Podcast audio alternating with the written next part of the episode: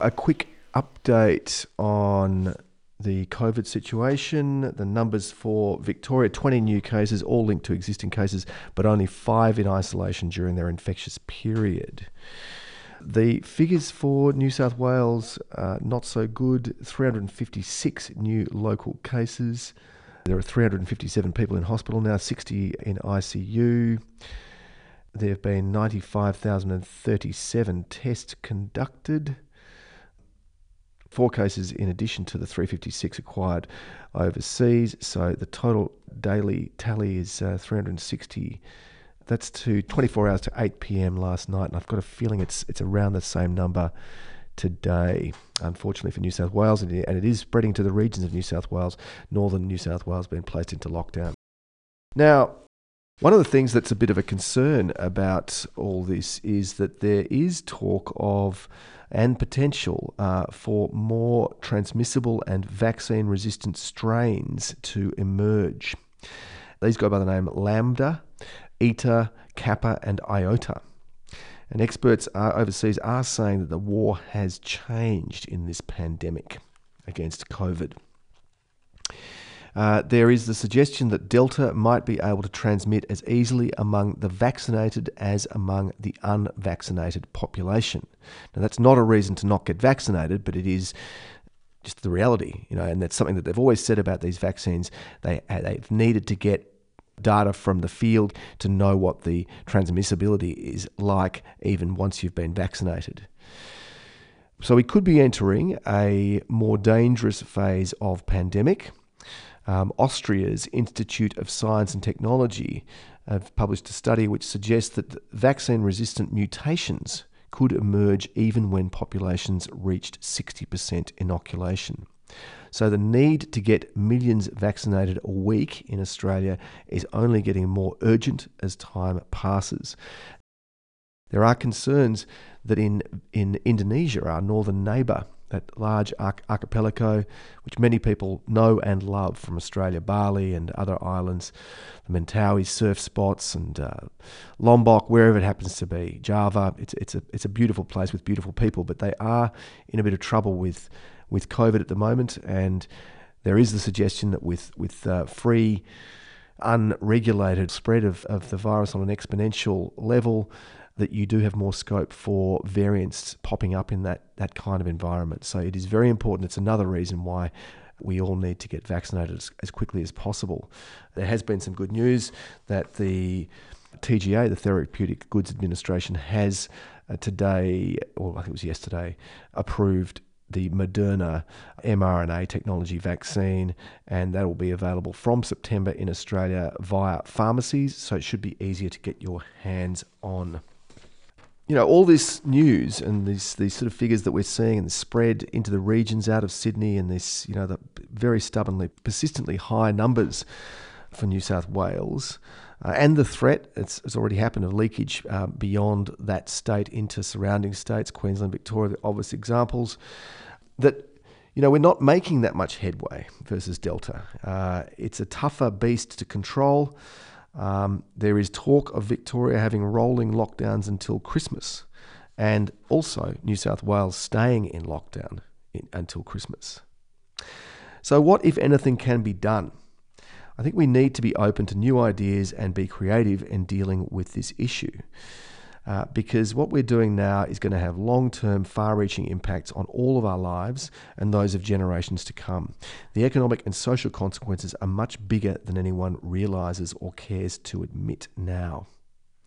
I do a science and technology show, so I've always been interested in, you know, the prospect of, of getting as much data as possible and you know unifying merging all that data so that you can really accelerate your contact tracing. Because one of the, the issues is that by the time contact tracers get onto a particular chain of, of transmission and get it under control notify the, pe- notify the people concerned and get them locked down uh, that you know it's too late. There's already been transmission. And with with delta we know this it's a very very infectious disease indeed, two to three times more infectious than earlier variants that we've had in Australia.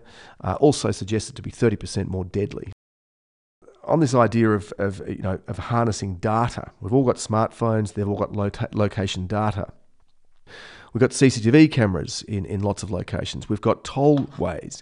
Uh, I believe the ATO has a lot of information. There's Facebook, Google. Your phone is, is a rich source of information about you, and it's all being mined by uh, big data, by uh, companies like Facebook, Google, Apple, to serve up targeted information to you, advertising to you.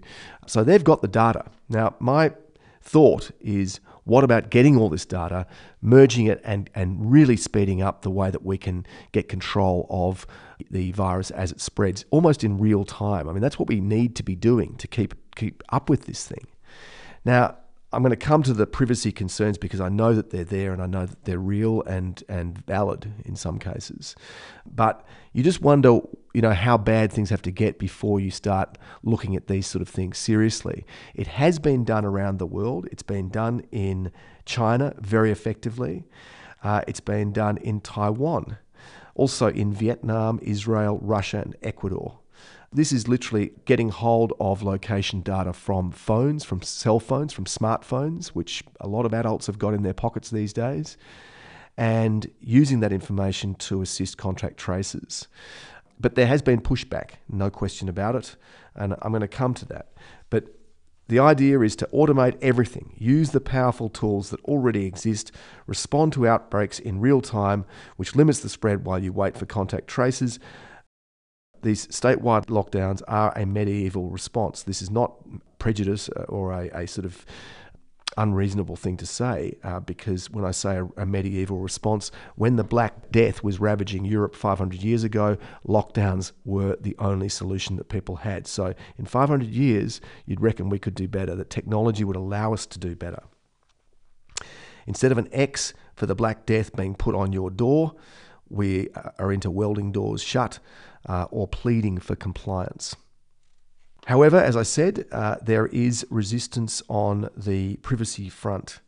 There is the suggestion that if you did harness this kind of information, uh, that people would just simply turn their phones off. They'd go dark. They'd turn off their location services, which can be done quite easily on your phone. And you give up your, your uh, sat nav and you give up your ability to know exactly where you're driving, that kind of thing. But uh, that's the sort of thing that people could do to counter uh, this intrusion into their privacy. And it, it would be an intrusion into privacy. But my, my point is whether we're getting to the point, you know, look at New South Wales, look at those numbers, that we don't have any choice, that we have to do this. Last year, it was proposed, I think, in, in Denmark, that traffic lights could be integrated into this big data collection and uh, used in, in uh, large cities to demarcate local hotspots. So you're driving along, if you see a double red flashing traffic intersection with lights, that means don't go there. There's been an outbreak. So you could get more granular about the way you approach this. But unfortunately, there is a deficit in trust. And this does follow the history in recent times of large scale data breaches and privacy scandals in digital technology. So there's no question this plays a part in whether you could implement this. You can implement it in China because no one has any choice about it. In Western countries, in, in, in liberal democracies, and other parts of the world, people have pushed back against this, even if they're aware that it could benefit them, their, their, their, societies, in terms of severities of lockdown and spread of a, a very dangerous disease. I mentioned uh, those countries uh, Vietnam, Israel, Russia, and Ecuador as, as, some of the countries that have used uh, this location data, Taiwan, China also. Uh, in Slovenia, a constitutional court suspended government t- attempts to permit the practice of getting this kind of location data from people's phones and using it for these purposes. So, what can you do if you don't have technology? Can you do without the tech and, and um, follow best practice? And that's probably you know that's really the what Australia is trying to do. Um, in Vietnam, that's what they've done. Um, the, uh, apparently, in Vietnam, which is until recently done very well in in uh, dealing with the pandemic. Less than 1% of cases during the latest outbreak had an unknown uh, source. Uh, these cases prompted a swift response, usually in the form of a hyper local lockdown of literally a single street, village, or suburb to contain the outbreak. Vietnam just did everything you're supposed to do, according to experts. Responders acted more quickly and maybe more comprehensively, but it's not like they did something magical. So they did it with the, the kind of low tech response, but as quickly and as efficiently and as targeted as possible. So, yes, time is of the essence with this. If you're too slow with your contact tracing, the window during which contact tracing can make a difference vanishes. Just continuing on the subject of uh, COVID and lockdowns, we were told last year, and this is still the underlying logic, that if we don't lock down, we run the risk of our hospital system being overrun. But this actually didn't happen last year, even though we had, uh, I think, a peak of around 700 cases in, in August in Melbourne last year. But we never got to the point where we were overrunning our hospitals since the beginning of the pandemic, we have bolstered and improved our hospital systems to, for handling COVID and got a lot better at learning to live with this virus. Unfortunately, though, there is a, a tendency still to resort to lockdowns lockdowns are forecast to be uh, happening in Victoria. And you ask the average Melburnian, I think a lot of people are almost resigned to this now that we're going to be having rolling lockdowns potentially through till Christmas. The target for when we get the, we get to a kind of magic number of around 80% vaccinated, when perhaps like the UK has recently, we can open up. There are risks involved with that. There are caveats. This is not a perfect world. This is a virus that mutates, and vaccines are not perfect. But we also need to be aware that lockdowns are at best a temporary solution until the next incursion. That nothing has changed when you emerge from a lockdown. You are back to square one in terms of your vulnerability. But you also are eroding your spiritual and economic health every time you do a lockdown. Now, I'm not saying that state authorities are not aware of these facts, but I think they do need to be kept in mind you know, Greater Melbourne is a city of 1,700 square kilometres. Surely we can target lockdowns a bit more within that space. You know, why should a farmer in Mildura be treated the same as people living in the inner west where there's an outbreak in an apartment block or anywhere in the inner east for that matter? By locking everyone down, we are discriminating against people in places which are free of the virus. And that actually happened last Thursday from 8. Regional Victoria was locked down because they'd found viral traces in Wangaratta. And then, just as of, I think, midnight last night, those restrictions were lifted from regional, but Melbourne stays in lockdown. The whole of Melbourne stays in lockdown. So, tough times, tough decisions, but the pandemic is rolling on and it is changing, and uh, the game is changing, unfortunately. There's the possibility of super variants emerging, and they do, you know, really present a game-changing situation to authorities. And it just under, underlines, I've said it before, but we do have to accelerate our vaccine program. I know there will be people, there will be a percentage, it might be 15 to 20% of the population, who have their own reasons, perhaps sensible reasons that they're concerned not to do it. But for everyone else, let's play ball and let's get vaccinated. And if you if you are happy to have the AstraZeneca, speak with your doctor, discuss the risks. There are risks to everything. You cross the road in the morning, get on a bus, do anything. There's risks. Get in a plane. Not that we're allowed to, but if you want to be allowed to, you can get vaccinated. Vaccination is the key to unlock our lockdown. Just as government is striving to save lives, they should also be looking with equal determination to find ways to limit COVID's impact on people's jobs, family lives, schooling, and personal freedoms. You're listening to Beyond Infinity. Beyond Infinity.